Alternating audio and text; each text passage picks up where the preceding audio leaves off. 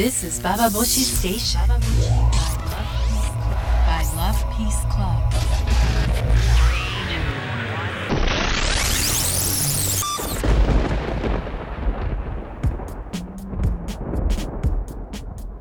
インターネットラジオパパボシ北原みのりです。え先週は、まあ、クレームというか被害妄想になんか深まってるんじゃないかみたいな話をしたんですけれども、だから今週の私のテーマは説教ですね、どうやら。なんかね、花開いたようにいろんな人に説教し始めてる自分がいるんですけども、な、なんなんでしょう？あの、理不尽な目にあって、それはちょっとおかしいでしょうっていう、あの、クレームと、あなたそれ間違ってるよっていうような説教ってちょっとやっぱり違うじゃない。クレームから説教にする、説教に移行する何か時期があったのか、私なんかクレーマーよりも説教する人みたいになっている今日この頃ですが、皆さんは説教をする側ですか？それともされる側ですか？そんなことをあの考えていきたいと思います。インターネットラジオバーボシ今日も最後まで聞いてください。By Love Peace Club. え今日のテーマは説教。まあ説教と聞いて何を思い出すかなんですけれども、私の場合はあれだな、相田光夫だな。だなって言ってる時点でもう相田光夫っぽいんですけれども、あの、まあ人間だものとか、すごく好きな人いるじゃない。トイレの壁とかに飾ってるような人とか、び、び、ね、あの、聞いてくださってる方に相田光夫好きって人がいたら困っちゃうな、なんだけど、でもやっぱり、あの何かズバッとシンプルな言葉で、叩きのめされたいというか、筋を伸ばしてほしいみたいな、その説教を求めてる姿勢っていうのが、あの、ある人たちっていると思うんですよ。そういうとこに迷わずに、まあ人間だもんな、みたいな感じで来ると、いろんなものを受け入れてくれるような感じで、だけどしっかりしろよって言われてるような、まあ説教の正しい姿勢って三つおかなっていうふうに私は思うんですけれども、そう。で、やっぱね、好きじゃないんだよね。何が好きじゃないかなって思うかな。なんか自分のあの考えてる悩みとかそこまで到達することなくすごい浅いところでだもなって言われる感じとか特に若い女だとあの今はそうでいいけれども年取ったらどうなるんだとかさそういう呪いの言葉にしか聞こえない説教って多いじゃないですか。だからもう説教お断りっていうふうにずっと生きてきたわけですよ。で、今ね、スタッフと話してて、絶対誰かに説教されたことあるはずだっていうふうに私言われるんです、言われたんですけど、でもね、記憶に残る説教っていうのが、ないね。多分、親父の説教も全てお断りで跳ねのけて生きてきたのではないかと思うんですけれども、その私が何とあろうことか人に説教し始めるようになってしまって、あの、それはね、あの、なんだこれ説教じゃんっていうふうに自分で気づいたのが、まずクレームをしてる時だったんですよ。あの、銀行の人と約束をすることがあって、銀行のおっちゃんってさ、まあ、どういうつもりかわかんないんだけども、いきなりタメ口なのよ、そのおじさんが。そう。まあちょっと、資金繰りとかそういったことで、まあ、お金を借りてみようかみたいな話で、銀行に行って、行ったら、まあ多分女だからかな、おじさんに回すのかな、いやー、暑いねー、みたいな。そういう感じで入ってきて、まあお金の話するわね。で、いろいろ何度かやりとりがあって、で、まあ待ち合わせをしたわけですよ。てかその人が、うちに来ることになったわけですよ、会社にね。そしたら、待てとクラスと11時の約束に、11時15分になっても来ない、30分になっても来ない。銀行員ってさ、あの、すごく時間に厳しい、お金にもちゃんとしてるってイメージがあるじゃないですか。とんでもなかったね。そのおっさんに、11時半になっておかしいなと思って、で事故かしらと思って電話したんですよ、銀行に。そしたらそのおっちゃんが出てきて、ああ、今遅れてるからって。遅れてるからっていうよりも、あの、もう出てるべきの時間ではないかと思い、あの、ちょっと11時の約束ですよねって、まあ言いましたよ、あえて。そしたら、日でいいっていうふうに 来たわけ。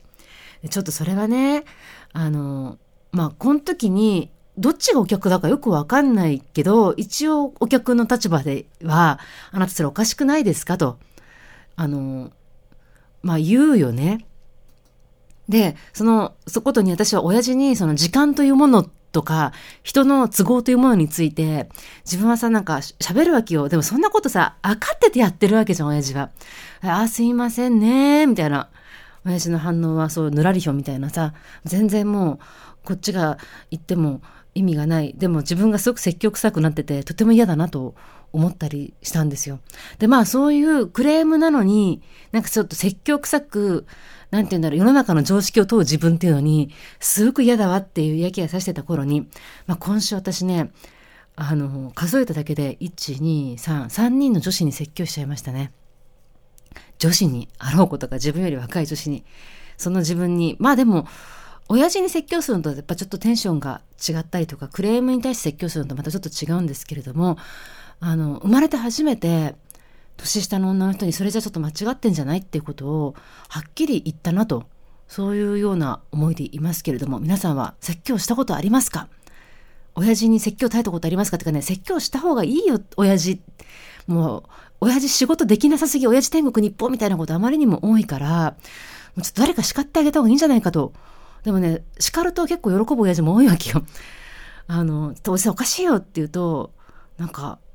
なんだろうな、かっこいいですねみたいなこととかさ、逆に喜ばれたりするので、まあ、さじ加減を忘れずに説教については考えますけれども、えー、皆さんからのメールは、バーボシに投稿するを送っていただくと、直接私が読むメールに来ます。ぜひメールをください。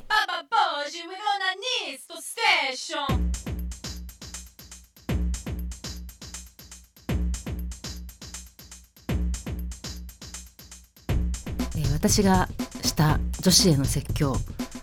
まあねあの詳しく話しますね。あのねいつもなら私こういう話無視するんですよ。あの例えば彼氏がとかあの結婚したいけどどうしたらいいかとかさまだ若いけどやっぱりあの結婚と恋愛って別じゃないですかみたいなこと話す人いるじゃない。でそういう話で一切無視で「へえそうなんだ」っつって聞かないふりをしてあのてか関わらないふりを、まあ、関わらないでいてそういうおしゃべりとかも「うん」って「うん」いやしかもしかこのマスタードは辛いねみたいな感じで、まあ、お昼時だったらね話をそらすように自分の中で努力していくんだけどもたまたまその日、まあ、そういう女子とあのご飯を食べることになりあの、まあ、彼女がまあ、その構成人数言いますと24歳女子私39歳女子、まあ、3人の食事会だったわけですよ。じゃその24歳女子が39歳女子に向かってあの39歳女子離婚歴一度ありね。結婚と恋愛ってやっぱ違うじゃないですかって話が始まったわけ。それであの、まあ、自分も今とても悩んでると。で今は24歳で若いからまだ自分に選択権があるけどもこのまま年を取っていったらあのどんどん不利になるからやっぱ今のうち早く決めなきゃいけないと思うんですよみたいな話をしてて39歳女子の方が「うんうん」ってもうとても人がいいわけよ39歳女子は。で「うんうんそうだよね」なんて言ってるからやっぱねそこはやっぱりね無視できないポイントじゃない。ちょっと待ってもうちょっと待ったでしょうと。そう人間は不動産じゃないと女は物じゃないとあんたは今一人で生きている女の全てを人で生きていない女の全てを生きていようが生きていまいがとにかく女っていうものあんた侮辱してんだよって話をまあぶちまけましたね。久しぶりになんかねもう久しぶりというか、まあ、フェミの血たぎるみたいな気持ちで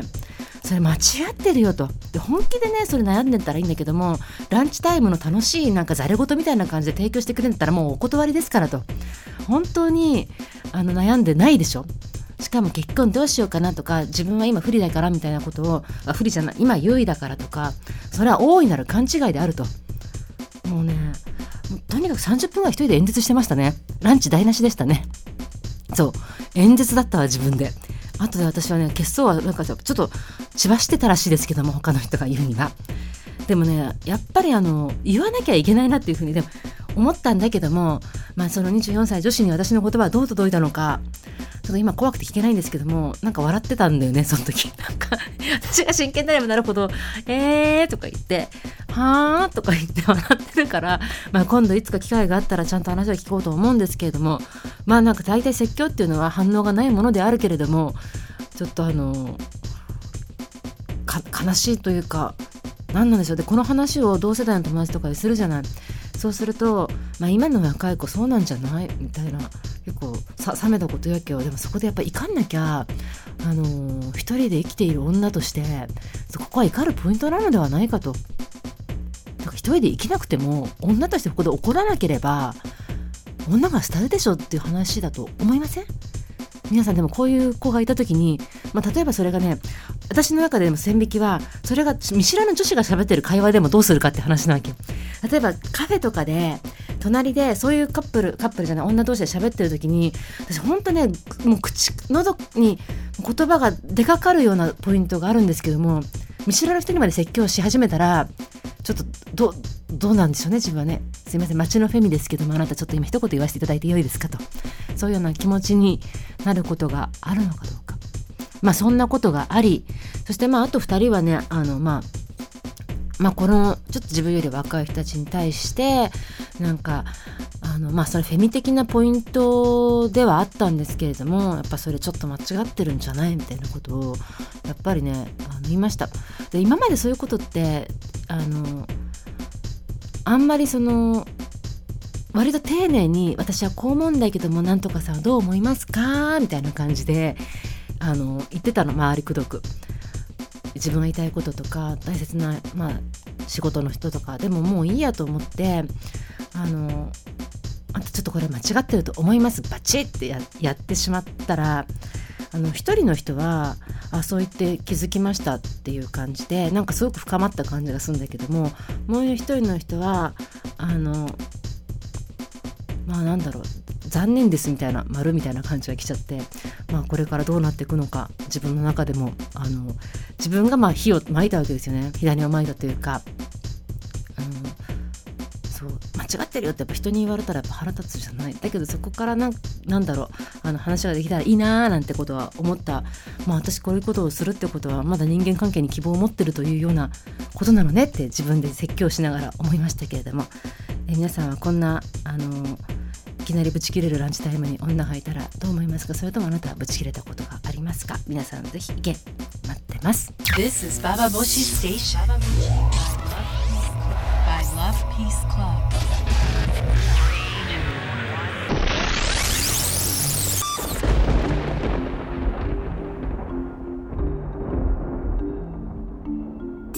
インターネットラジオパパ帽子今日も最後まで聞いてくださってありがとうございました、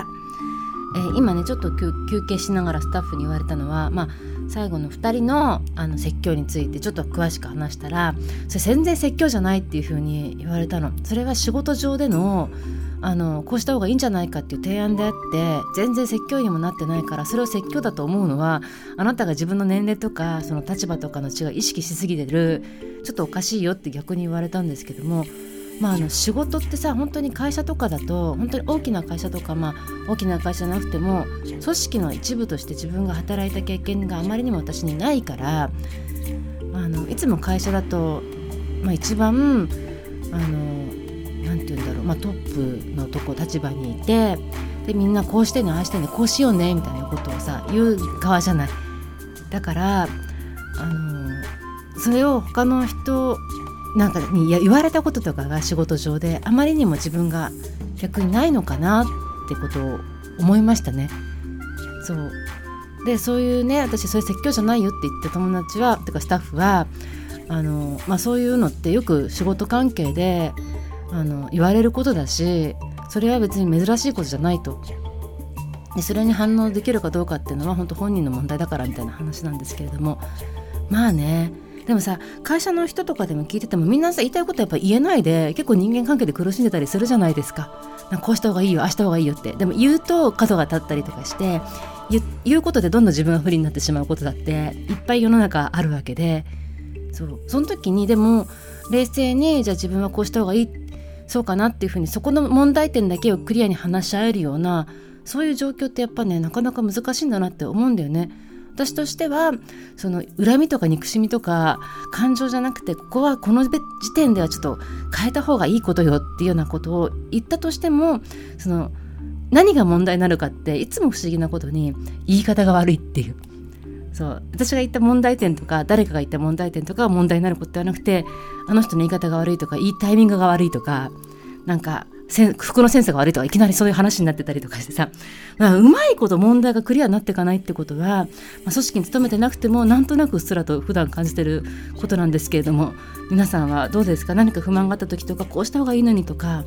思った時にまあ説教じゃないかでも言いたいことをちゃんと言えてるかなそんなことを考えたりしました。ということでインターネットラジオバーボシ今年も12月最後で忙しいと思いますけれども最後まで聞いてくださってありがとうございました北原みのりでした。